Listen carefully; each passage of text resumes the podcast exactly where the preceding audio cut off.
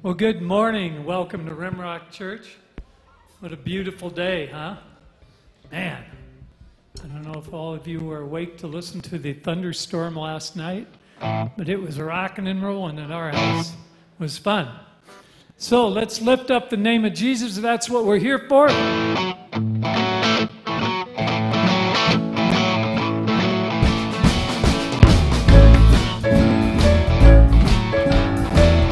Let's sing. Come on. Get up. Lift your hands and praise the Lord. Come on, get up. Lift your hands and praise the Lord. Now don't just sit there. This is what we were made for. Let's sing that again. Come on. Get up. Lift your hands and praise the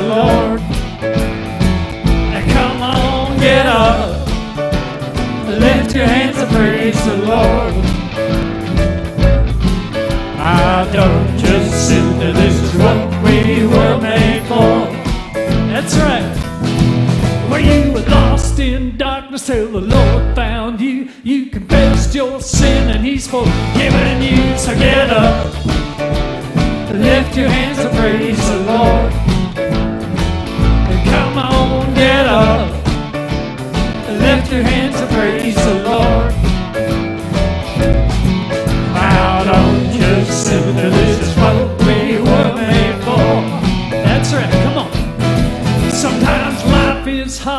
God's word is true. The promise that He'll never forsake you. Get up.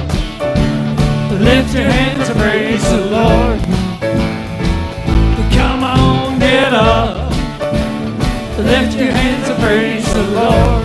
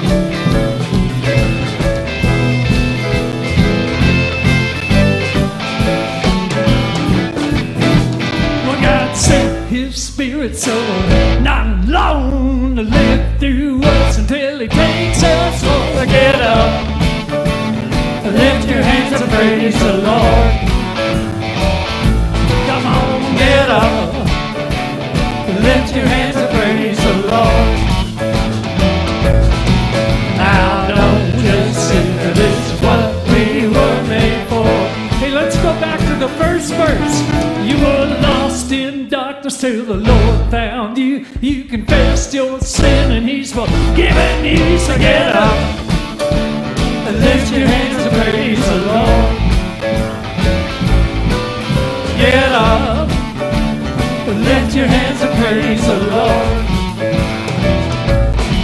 Now don't just sit there. Is what we were made for. Sometimes life, sometimes life is hard, but God's word is true. Promise that He'll never forsake you. Get up, lift your hands and praise the Lord.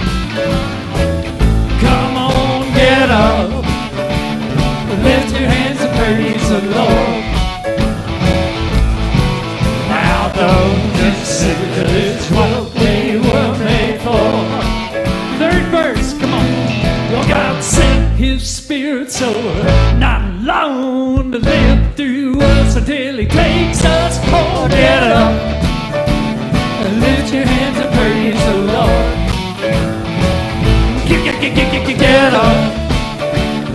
lift your hands and praise the Lord. Here we go. Now don't just sit there, this is what we were made. Don't just sit there, this is what we were made. Don't just sit there, this is what we were made for.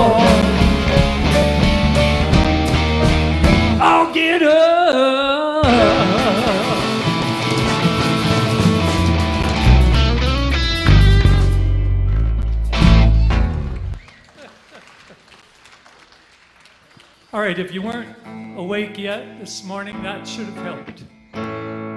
Lord, we thank you again for this beautiful day.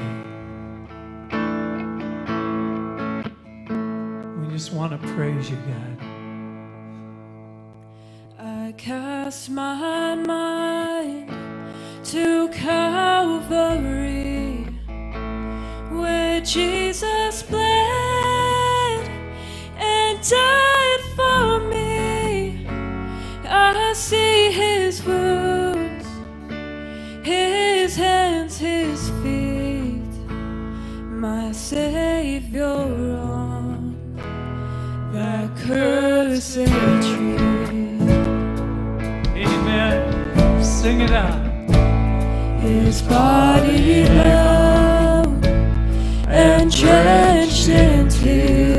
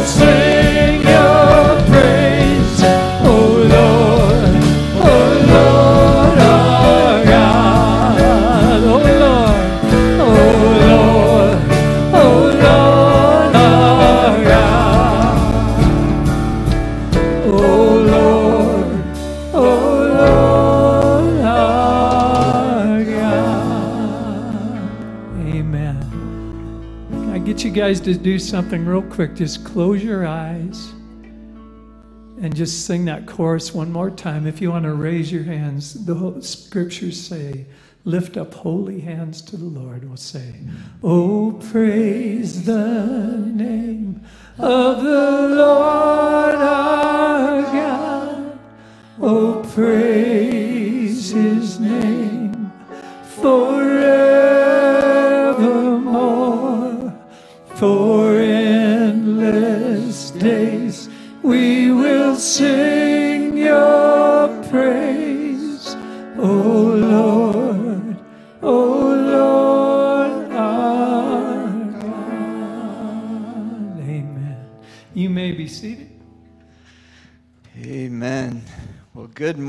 think it was last week Nick said everyone who came to Jesus fell on their knees, right? There's if we really knew who God was, we couldn't help but praise him. He is so worthy this morning. Praise his name. The Bible says, "Let everything that has breath praise his name." It's what we were created for. What a joy to sing that this morning.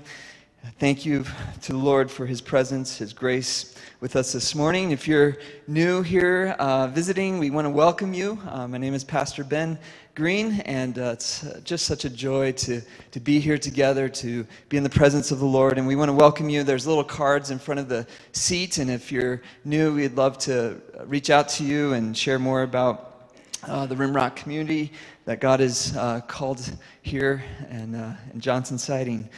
We're also, uh, part of our church is downtown, and so we're, we're two campuses. And uh, our vision is to be a community being transformed by Jesus Christ. And one of the couples in our downtown campus, Mark and Kirsten Falcon, uh, God used to bring a ministry uh, to the Black Hills.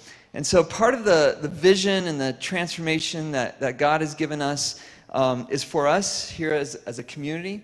But there's a missional part of Jesus' call. He said before he left the earth, Go and make disciples of all nations. And if you've hung around uh, Rimrock, you've heard about our ministries in different parts of the world. But right here locally, there's opportunities to make disciples, not only in uh, the church, but outside in the community. And so this morning, we're going to be looking at a video from a ministry called Rockside Ranch. And so Mark and Kirsten Falcon helped bring this ministry, but there's been many Rim Rockers involved and there's many other churches involved. And, and I've seen firsthand the fruit of this ministry as uh, different men who've been part of this ranch uh, being discipled, being transformed by the power of the gospel, have gotten involved here at Rimrock, and I've seen the fruit and the power of the gospel to bring transformation. Um, there's a table out in the foyer where uh, people from Rockside Ranch will be, and they're handing out little uh, bulletins, flyers that have information about the ranch. There's a, there's a card in there with lots of opportunities to serve, to give, to be involved. So, would you please uh, check uh, out this video and, and learn more about Rockside Ranch? This has been a big passion of mine for a long time since I got into the trades. I noticed that the trades were dying and the trades uh, were without skilled workers. They were without uh, people that were willing to do the work, especially in the plumbing arena. When you have a man that wants to learn and grow, he needs a place to be able to go and do that. Rockside Ranch is that is one of those places. It's not the only place, but it's definitely one of those places that makes a big difference in men's lives. Young men begin their Rockside journey with an eight month life restoration program on a working ranch. For 240 days, students live on the ranch and practice the skills they need to thrive in work and life. After graduation, they move from the ranch to the workforce house to begin a career in the trades. In workforce, students benefit from employment, housing, and community. With the ranch and workforce, we get to take part in meeting two big needs helping young men overcome crisis and training up the next generation of skilled workers. The workforce program in Rapid City started in 2020, and for the last 10 years, we've been running the ranch program outside the small town of Etna, California. Now, we're launching another ranch in western South Dakota.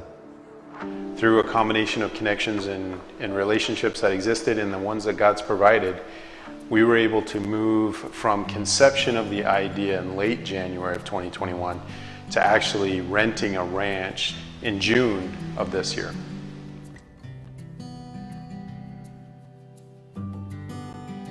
Heard about Rockside Ranch uh, and what they would hope to do to help uh, give young people, young men, skills and, and uh, work experience. I see the need for that all the time in people my own age, all the way down to younger men and women, especially young men. And uh, so I want to support and do what I can to help the next generation be ready to lead their families and ready to lead the country and ready to lead the community. It doesn't make a life-changing difference one time or two times or three times, but over time, people build confidence that I can do something. People build confidence that, uh, that I, I, I can do this if I keep trying, keep, keep working at it. When we purchased the property, I had never even heard of the Rockside Ministry, but we're in a, a position where we're going to have a, a, renter move out and we're going to have to find a new renter, and that's when we were introduced to this concept and uh, met Craig and, and Gordon, and you could just see the passion in, in them for this ministry and what they've sown into it. Um, but like most people, you know, we had questions, we had things that we wanted them to address. Um, you know, concerns, you know, what, who are they going to be bringing in, how is it going to work, what were their plans. But in the end, the success that they've had in transforming lives led us to want to give them an opportunity to repeat that here in South Dakota. You know, we've been blessed with the opportunity to buy this property, and it's our way of turning around and, and passing that on. Ranch isn't just feeding your cows and calling, calling it quits for the day. You know, you're, you're fixing fence and repairing barns and working on water and electricity. And so much going on in every corner of a ranch, and I think it's a, just a great opportunity to mentor some guys and to, I don't know, day to day common sense things. So to have a place where men can can live and work and, and grow spiritually. You don't have to hide your spirituality. Um, you can openly talk about what God's doing in your life and what that means to you, and really get back on their feet. I thought was a, a huge, a huge blessing, um, and it really just shows how the Holy Spirit is working through that situation. That um, that they're really ready to start uh, moving and start impacting the lives of men no, I'm just excited to see where we go. See, uh, just get the ball rolling and see what it looks like when we get some guys there and just see the spokes in the wheel turning. And it is so clear that we are supposed to, as Christians, serve and love others as our witness, not demand of other people, not criticize other people, not have legalistic laws and rules, but but through love, change minds. Well, I think that the I think the biggest advantage of Rockside is the the length of time. You know, an eight month uh, commitment to be um, away from your old patterns, your old friends, your old network, your old neighborhood, and at the same time learning learning new skills uh, whatever your skill set is, there is a place for you to serve at Rockside, and uh, even if that's long distance air support through prayer, um, you you can you can be involved, and it's a unique opportunity to be involved in a ministry. So I would say get connected through the website and uh, get updates on what's going on, so that you can pray more intelligently, so that you can make yourself available physically, whether that's through skills or through mentorship. You know, there's going to be a need for uh, the local church to come in throughout the week, throughout the eight month uh, career, and just be involved in these guys' lives. We need the support in this community to, to see what this is really about, that this is not a, um, a convict type of program, this is a restoration program, and this is a, a fruitful program. Um, and it's going to meet the needs that we have here in South Dakota.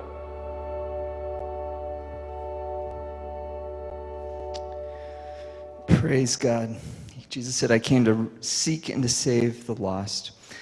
As we pray, as we continue in worship uh, this morning, I've been thinking over the last week. We've been commemorating 50 years since the flood here in Rapid City, and I've been hearing stories, and I know many of you right here have stories to share. I've heard, Tom, I, have heard your story of that flood 50 years ago. And so just thinking about that, remembering those who were lost, but this is the, the psalm that, that has been coming to mind this past week, and I'm going to use this as a prayer as we continue our worship. God is our refuge and strength, an ever present help in trouble. Do you believe that this morning? Therefore, we will not fear, though the earth give way and the mountains fall into the heart of the sea, though its waters roar and foam, and though the mountains quake with their surging. There is a river whose streams make glad the city of God. Aren't you thankful there's a river that brings life, not destruction?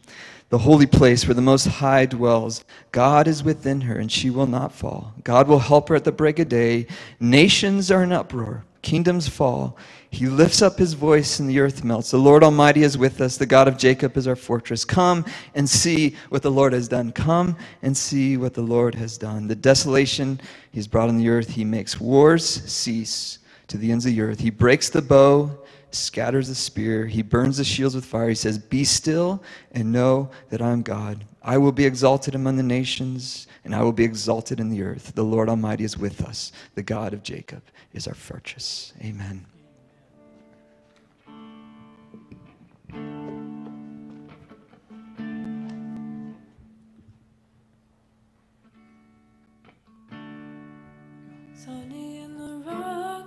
Water in the stone, manna on the ground, no matter where I go.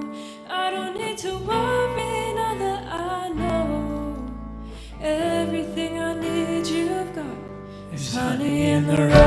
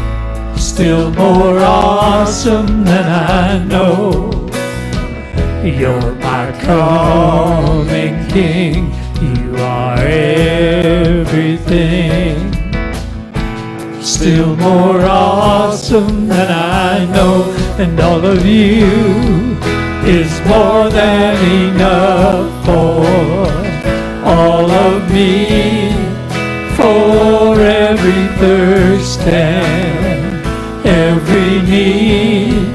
You satisfy me with your love, and all I have in you is more than enough, more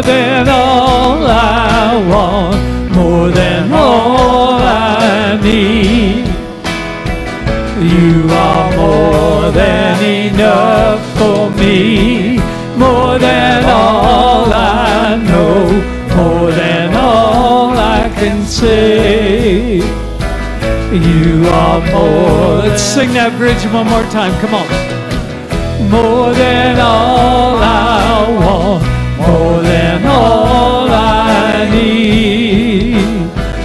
You are more than enough for me, more than all I know, more than all I can say. You are more than enough, and all of you is more than enough for all of me, for every thirst every need. You satisfy me with your love, and all I have in you is more than enough. You bring, you believe that this morning? Let's sing it to him one more time. Let's sing it, say, and all of you is more than enough for all of me, for every thirst and every need. You satisfy me with your love, and all I have in you is more than Amen, Father. We thank you that that is so true, God. It takes us, sadly, many years to figure that out. And everything we really need, God, is you and is in you. And your word says that we have everything in Christ that pertains to life and godliness. Everything we need, God, pertains to life and godliness you've given us. Help us to see that, Lord, to grasp that today. That all the other stuff that we've tried to use to make us okay is just silliness, God. So just, uh, Lord, just speak through Bill now. Listen through us in your name. Amen. Uh, no. I don't, why, I didn't hear you singing. No, no, the buzzing. Oh, the, oh. Okay. Well, good morning. That's, It's you. Well, good morning. uh, this is such a neat book. I, of course, every time we look at anything in Scripture, it just excites me. And you, sometimes I was telling my wife the other day that getting up and reading this each morning for 50 years, you think you just kind of run out of information, and every day it's like it's brand new. It's like it just opens up, and you're just amazed that we are so much like little children that we know little, and then when God opens up the doors and you see a little bit more, a little bit more here. Uh, I'm going to challenge you today. Is this getting a lot of feedback today? Is there anything I can do? All right. I encourage you when you uh, come, or if you happen to be here, or maybe you're online and you're watching, that when you hear the message, a lot of times the messages that we give, they're building on top of the message that were done before. And so when Ben talks about something, and then Nick picks up last week and talks about some things uh, that I feel we were going to keep continually build on, I encourage you to go back and to, to re listen. We do that when we study. Uh, I think when I study or read or something that's really catching my heart, I, I want to, something triggers my heart and I want to go back and then I want to reread it. And I encourage you to do that uh, so that you have time to pause, you have time to reflect, uh, as the Bible in Psalm says, Selah, meaning stop, pause for a minute, and let me take this in and see oh, what God is trying to do in my heart. There are unique times in your life, and I know in my life, where I can remember some events that I just came to and I did not anticipate, nor did I inspect, uh, expect that something would uh, take place that would actually change the course of my life forever. And, and in little events you don't know, you just show up, and then all of a sudden God lifts a veil. And, and when He does, something pierces and tugs on your heart. And when it does, you realize, I will never be the same again. That doesn't mean that I won't make mistakes and I won't fall and I won't act different, but something grabs you and you realize that there was a part of the kingdom of heaven that was revealed. I'm reminded of when Jesus asked Peter and said, Who do they say that I am? And, and uh, Peter answered, You're the Son of God, you're the Messiah. And he said, Flesh and blood did not reveal that to you, Peter, but the Spirit of the living God did. I'm going to pray that the Spirit of the living God would move in your heart as you come to service or when you come back and reflect on things or go back and re listen to things, that something would happen and you would be able to say, God, I remember from that day forward, something was different. I really believe that we have that opportunity, and today we're going to look at some of the things that block us the, from being able to experience that. And, and you'll see that as we read. Today, my passage is shorter, so I get to read it today. And uh, I am going to ask you if you're, uh, if you're able to stand. I was at a game yesterday, and, uh, and they played the national anthem, and everybody stood. Everybody took their hat off. Everybody put their hand over their heart to show respect for the people that sacrificed their lives for us in this country. I remember being uh, proud in Meadowbrook School as a first grader when we said the Pledge of Allegiance and we stood and we put our hand over our heart. When Ben or Nick or I or Boomer ask you to stand, it's not kind of a legalistic deal at all. It's simply you could sit down, you could lay down, you could do whatever, and God's going to be right there because He's not leaving you. It's just a sign of showing respect that we are honoring the Word of God. We're grateful for the Word of God. And, and I say that it trumps all of the other things. And so when we stand and we read the Word of God, even sometimes God may speak and do something in your heart simply because of that action. And you won't even be able to explain what happened other than that you were honoring God and saying, Your, your Word is bigger than me. So let's look at Mark chapter 6, starting with verse 1. We'll read 1 through 13. And he went out from there, and he came into his hometown, and his disciples followed him. And when the Sabbath had come, he began teaching in the synagogues, and many listeners were astonished, saying, Where did this man get these things? What is this wisdom given to him, and such miracles as these performed by his hands? Is not this the carpenter, the son of Mary, and the brother of James, and Joseph, and Judas, and Simon? Are not his sisters here with us? And they took offense at him. And Jesus said to them, A prophet's not without honor except in his hometown and among his own relatives and in his own household. And he could do no miracles there except that he laid his hands upon a few sick people and healed them. And he wondered at their unbelief. And he was going around the villages teaching. And then he summoned the twelve and he began to send them out in pairs. And he was giving them authority over the unclean spirits. And he instructed them that they should go, take nothing for their journey except a mere staff no bread, no bag, no money in their belt, but to wear sandals. And then he added, Do not put on two tunics. And he said to them, Wherever you enter a house, stay there until you leave town. At any place that does not receive you, or listen to you as you go out from there, shake the dust off your soles from your feet from your testimony against them. And they went out and preached that men should repent.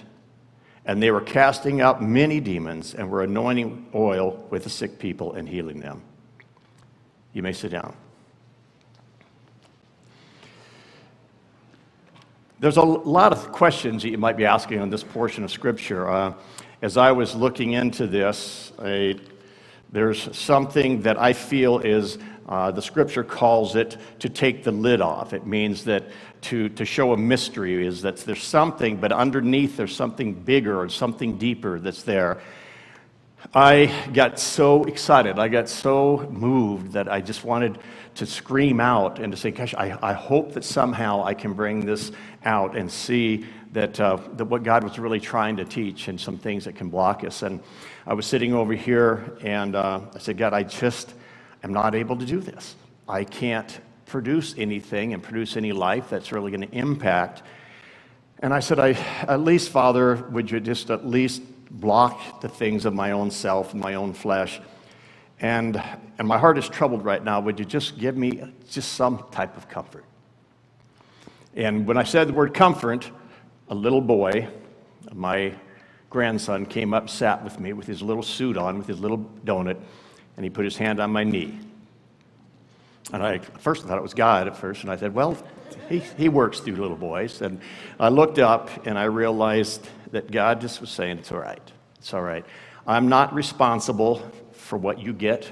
I'm responsible for my part of just being able to share with you some of these things. And so I would like to do something. I'd like to start with verse 1. If you have your Bibles, open them up. Uh, if you have your little little iPods or whatever they're called, you see, I'm still this.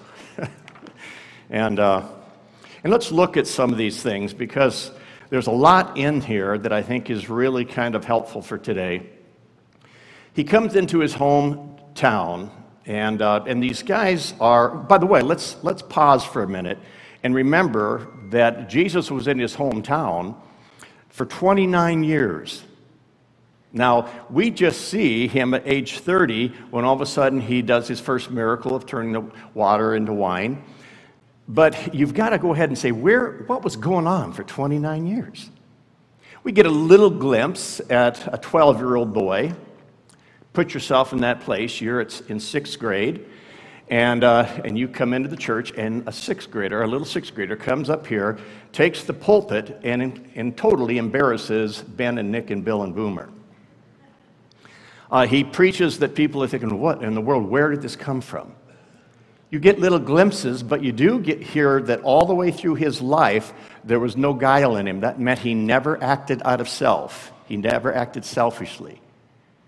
Now, he hadn't performed any of these mighty miracles that we're going to look at in the book of Mark, but I believe that he lived a life, and I'm going to challenge you, a life that you and I possibly will reflect more of his life from 0 to 29 than from 30 to 33.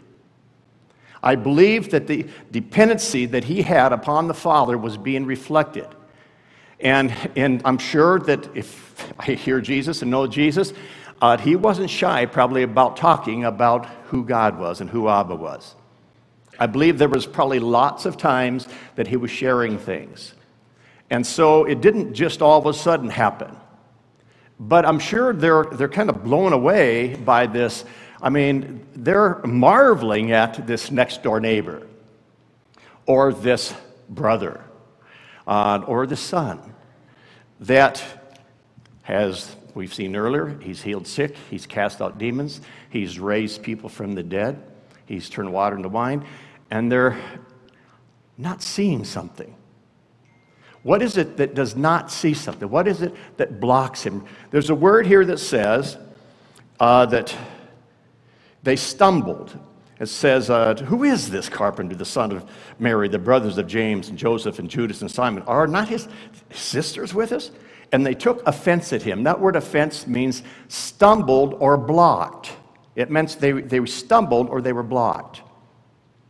And I have seen this in my life growing up, in my own life especially, but I've seen it throughout reading scripture. And you've probably seen things and you're thinking, he stood and did these miracles before him. How could they not have seen? What blocked them from seeing this?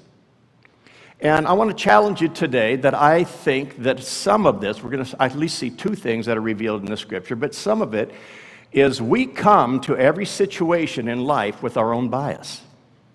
We have strong beliefs that we believe, and nobody is going to shake us or move us from those beliefs. You don't think that's true? Take a look at your friends and neighbors when it comes to politics and viruses. You can't move somebody from what they believe. You could probably come out and show physical evidence. They cannot see anything different than what they believe. They have their own bias. Well, take a look here. Now let's back up, and you're here in this land, and you've got this neighbor who probably threw rocks and skipped rocks, and he couldn't even skip rocks very well, probably. He wasn't much to look at, it says in Isaiah, so he wasn't this attractive hunk. And all of a sudden, he's saying he's the Messiah. You see, I, I believe that their image of the king, when he talks about the kingdom of heaven is upon you, their image of what a king would be was so uh, ingrained in them that it was a king that was going to come and rule, mighty rule on this land, and nobody could hold a candle to him. And he was going to basically change the world, and he was going to change all the people, put together or to death all these Romans and stuff. They believed so much in what their belief was in the Messiah and what he would look like that they couldn't even see the Messiah when he was before him or lived next to him. I had a guy that I knew fairly well, and I had just listened to a guy talk, and uh, I said, "Yes, he's something." And the guy goes, "I don't, I can't listen to him at all. He's just not that good." And I said, "What?" And he said, "Yeah, I, I grew up with him. He went to my school, and he was a younger guy in the school, and he just wasn't that much. So for me to just listen to him, I can't get anything from it." And I said, "Really?"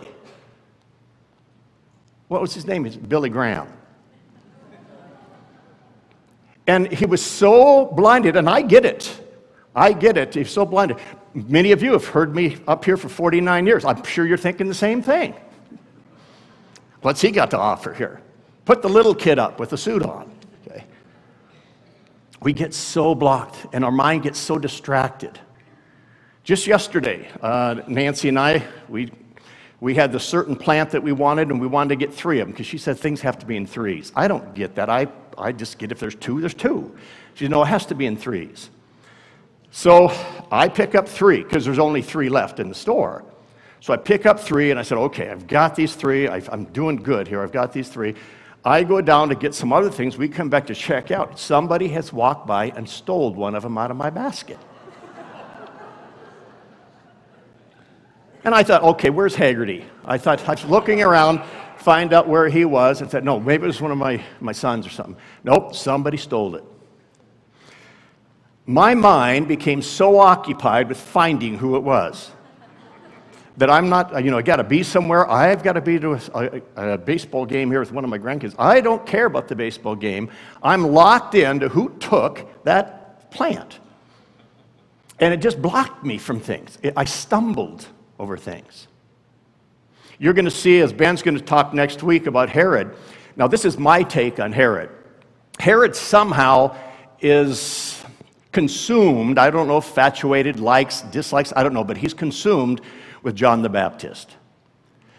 And he's got him in prison, but John the Baptist is in prison because he's confronted him on sleeping with his brother's wife. And he's saying it's not right. But he somehow he, he liked the things he had to say, or at least they were challenging to him. And, and, and, and you'll find out from Herod just a lot of things about Herod. He was basically a pleaser, he wanted to please everybody. And you know the story of the gal that comes and dances for him, and he says, I'll give you half of the kingdom if it means. And the mom says, Give us me the head of John the Baptist. And he goes, Oh, but he's going to do it. Now, all of a sudden, people come and say, Who is this Jesus?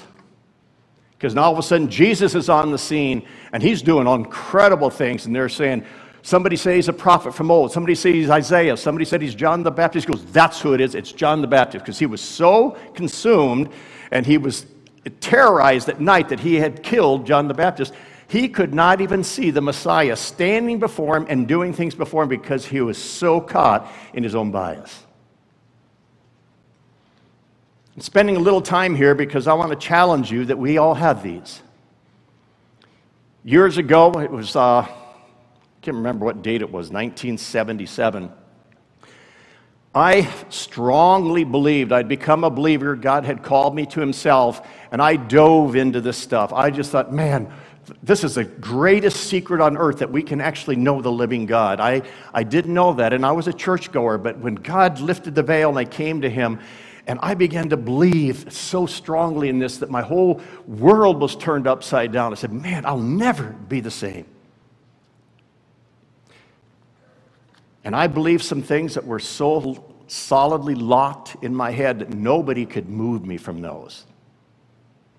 And I'm not saying that you shouldn't hold on to your doctrine solidly, but I think you should hold on to your doctrines with an open hand and say, God, who are you? And let you define my doctrine. And something happened in my life that threw me off kilter. I was knocked over and somebody began to share with me. I, I, was, I felt like the book of Acts when they came and they said, Let me share with you fully the gospel of grace and not the partial message. And because I was so shook and out of my place, I said, okay. And I began to be open to something that might be different. My bias would not let me hear that before that day. And somehow that day, God lifted a veil and showed me who He was and this was not a message of religion about doing all the good things and not doing the bad things and trying to keep God pleased and living under a conditional love. But he said that this is a story about me, uniting my life with yours.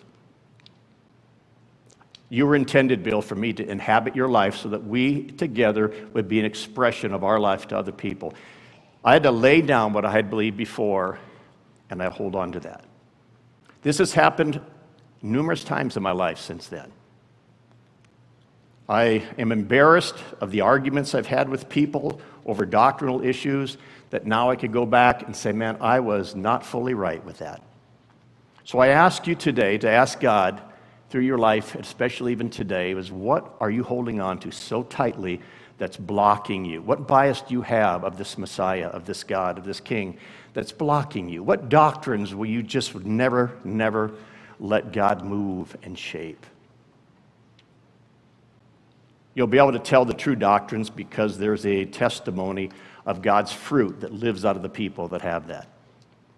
There's love and joy and peace and patience. There's goodness and kindness and gentleness and self control. Not only in them, but it says that it splashes on those that are with them. And then it goes on here, and he says, and he wondered at their unbelief. I think there's a huge thing here about unbelief. I believe God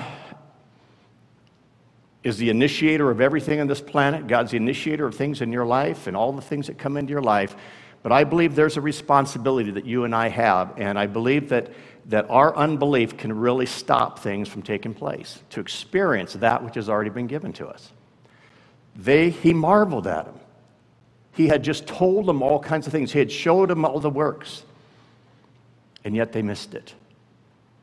John 14, it says that he says to the disciples, he said, just believe me that I'm in the Father and the Father in me, or believe me for the sake of the works and the miracles themselves. And he says that, that I came here and that you will believe these things, you will be able to do the things that I do, and greater things will you be able to do because I go to the Father. But now, when he said it, even his disciples going out themselves and doing the miracles had still missed it.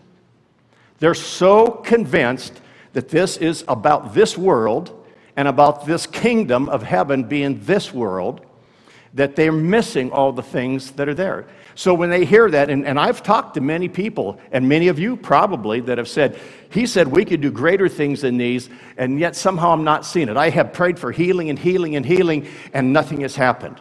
And He said I'd have greater works than these. I can tell you that there's not anybody in here that's probably prayed for more healing than I have for my son's legs. And he's still not healed.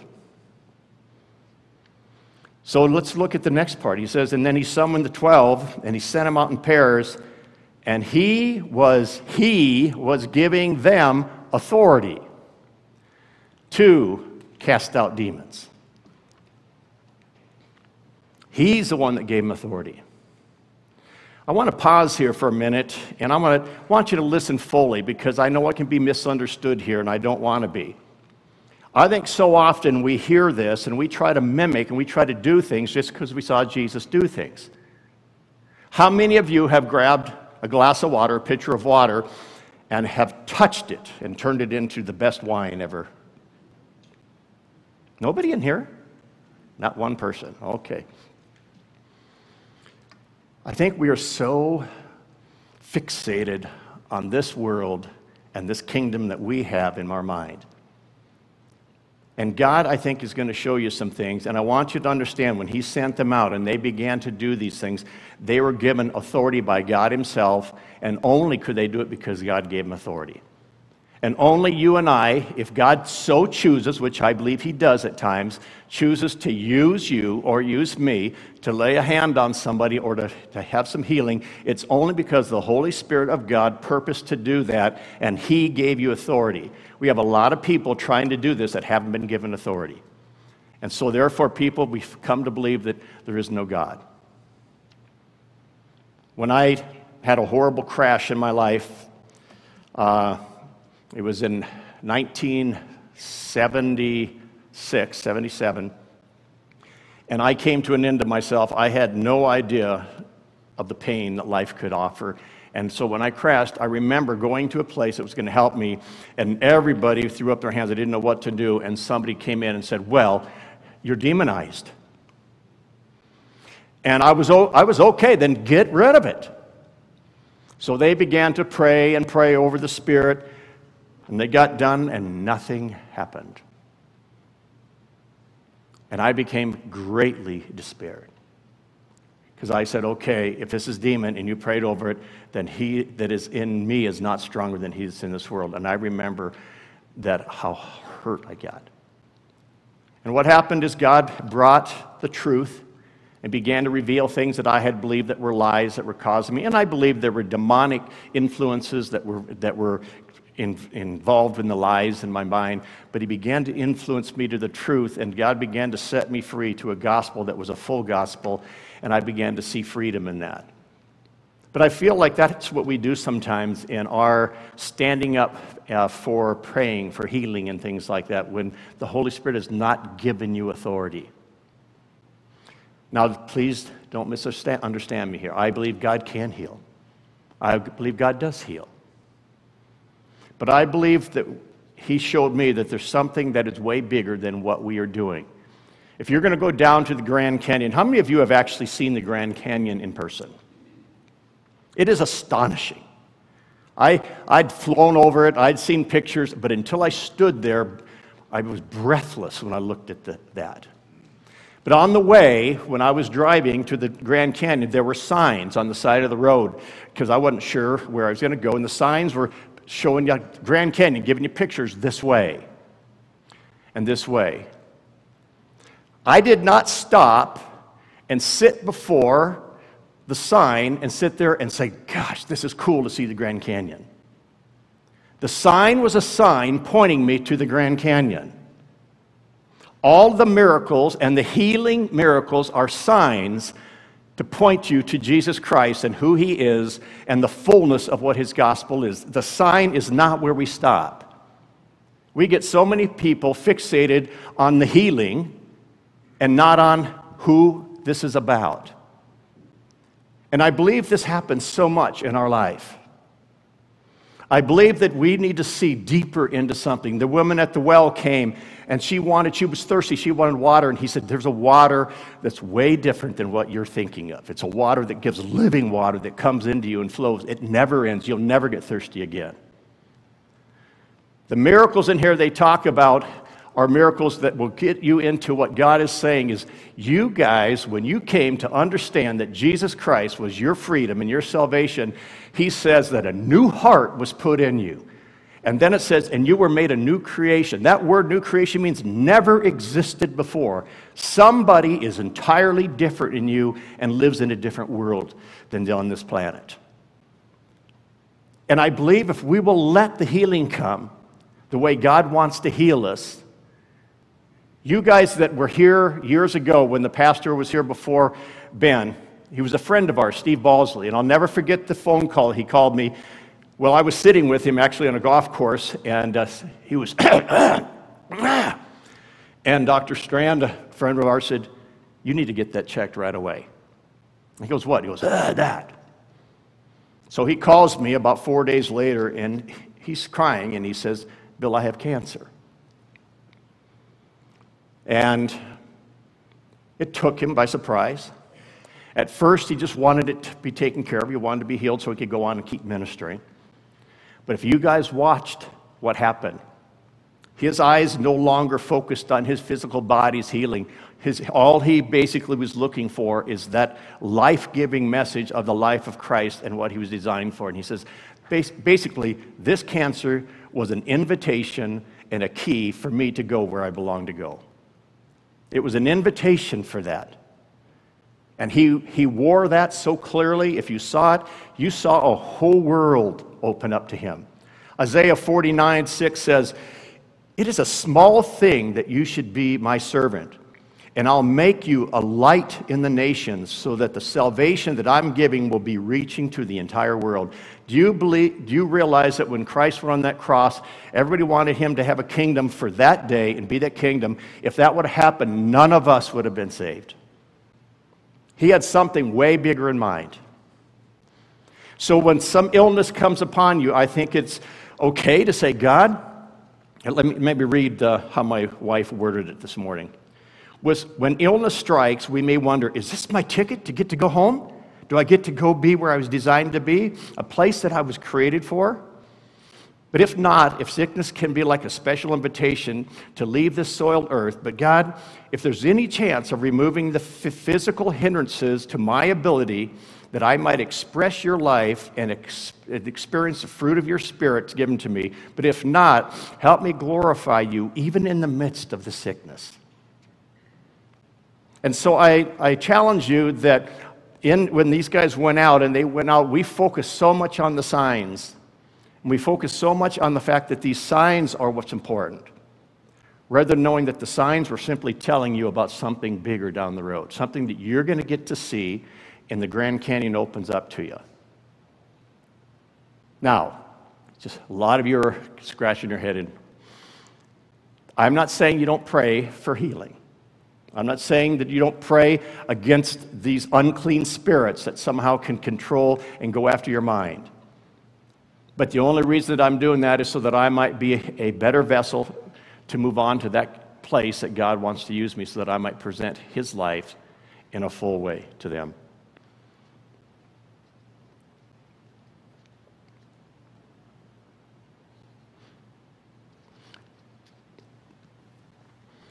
Last week, Nick talked about everybody that came to him, whether you were from the gal that was ostracized from all people that had the blood sickness or the disease, until the, otherwise the big guy that was important over here, when they came to realize their desperation and their need for Christ, they had the same response. What was it? They fell down before him.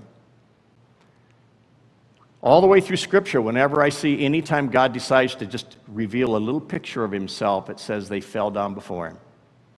Isaiah fell down before him. Peter in the boat fell down before him and said, Depart from me, I'm a wicked man. Moses fell down before him. I ask you today as you go that you would go ahead and at least say, God, if there's biases in my life, if there's things that are blocking me that I stumble over so that I cannot see and hear what you want me to hear. You told me in Matthew, Jesus, that you said you will, you will keep in us hearing, but we will not understand. You'll keep on seeing, but we will not perceive. For the heart of these people has become dull with their ears. They scarcely hear. They've closed their eyes. Otherwise, they would see with their eyes who was before them. They'd hear with their ears and understand with their heart and would then return.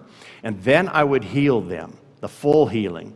For truly, I say to you, many righteous people desired to see me and see what you guys are seeing right now and to hear what you hear, but they did not because they were blinded. So I would pray that you would ask God to remove those. I would pray in some way that you would bend your knee and fall down before Him, and that you would be able to humble yourself before this mighty God. Let me close with a little story, and then the music can come up here. When I was uh, studying for uh, opening our counseling center, our biblical counseling center, and we were going through some of the theology classes, I was busy studying one night, and my wife said, Hey, there's a preacher in town. I want to go hear him. And, uh, and I said, Why don't you go ahead? I've got too much to do. And she, she went to listen to this guy. And, uh, and she came home. And when she came home, uh, she came in the door, she came in different. There was something about the way she walked into the room when she came in. And I asked her yesterday, she goes, I, I don't hardly remember that. And I said, Well, I do.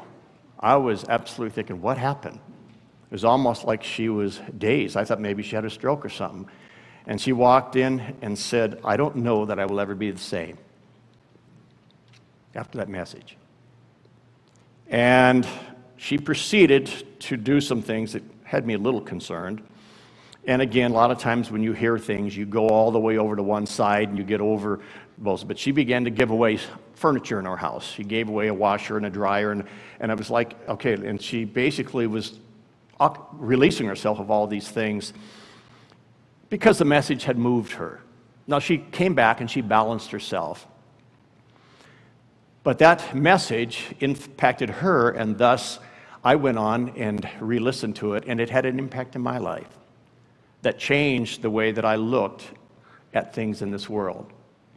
I realized the two truths that we came to is that we don't own anything in this world, God owns it all. None of us lives to himself, and none of us dies to himself. If we live, we live unto the Lord, and if we die, we die unto the Lord. So therefore, whether we live or whether we die, we are the Lord's, says in Romans. But then I also realize there's another truth. Being God's heir, I own it all. I lack nothing. So we began to live those truths out of our life, and they were life changing.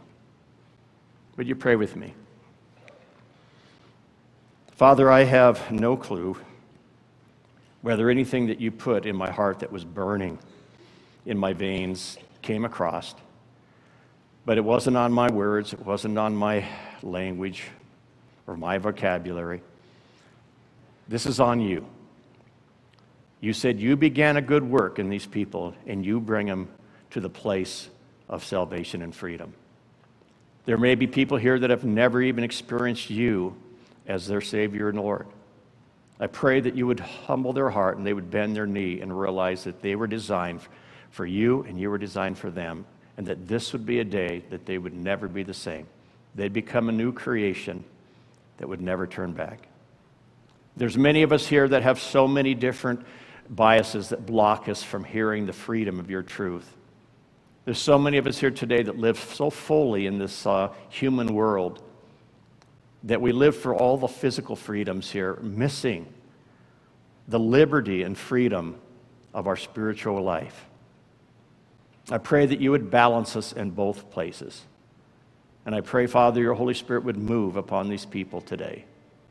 And I ask it with total confidence because Jesus said I could ask you that. Amen.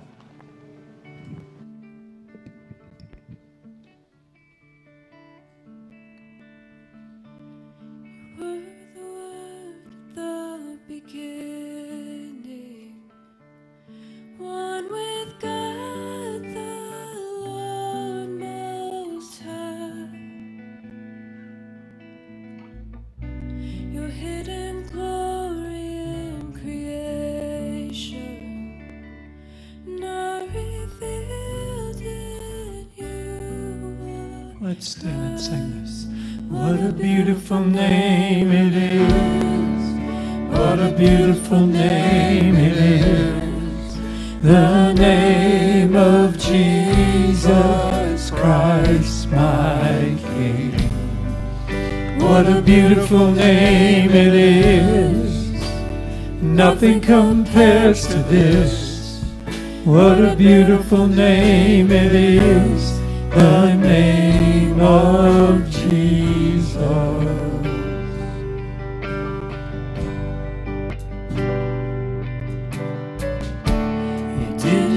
Want heaven without us.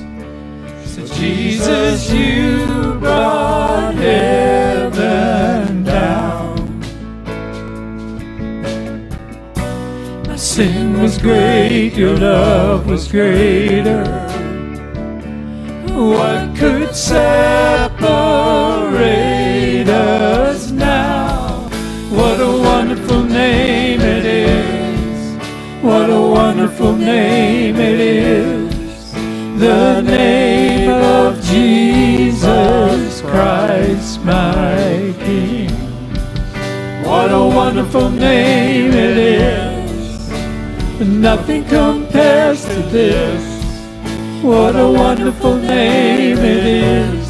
The name of Jesus. What a wonderful name it is. The name of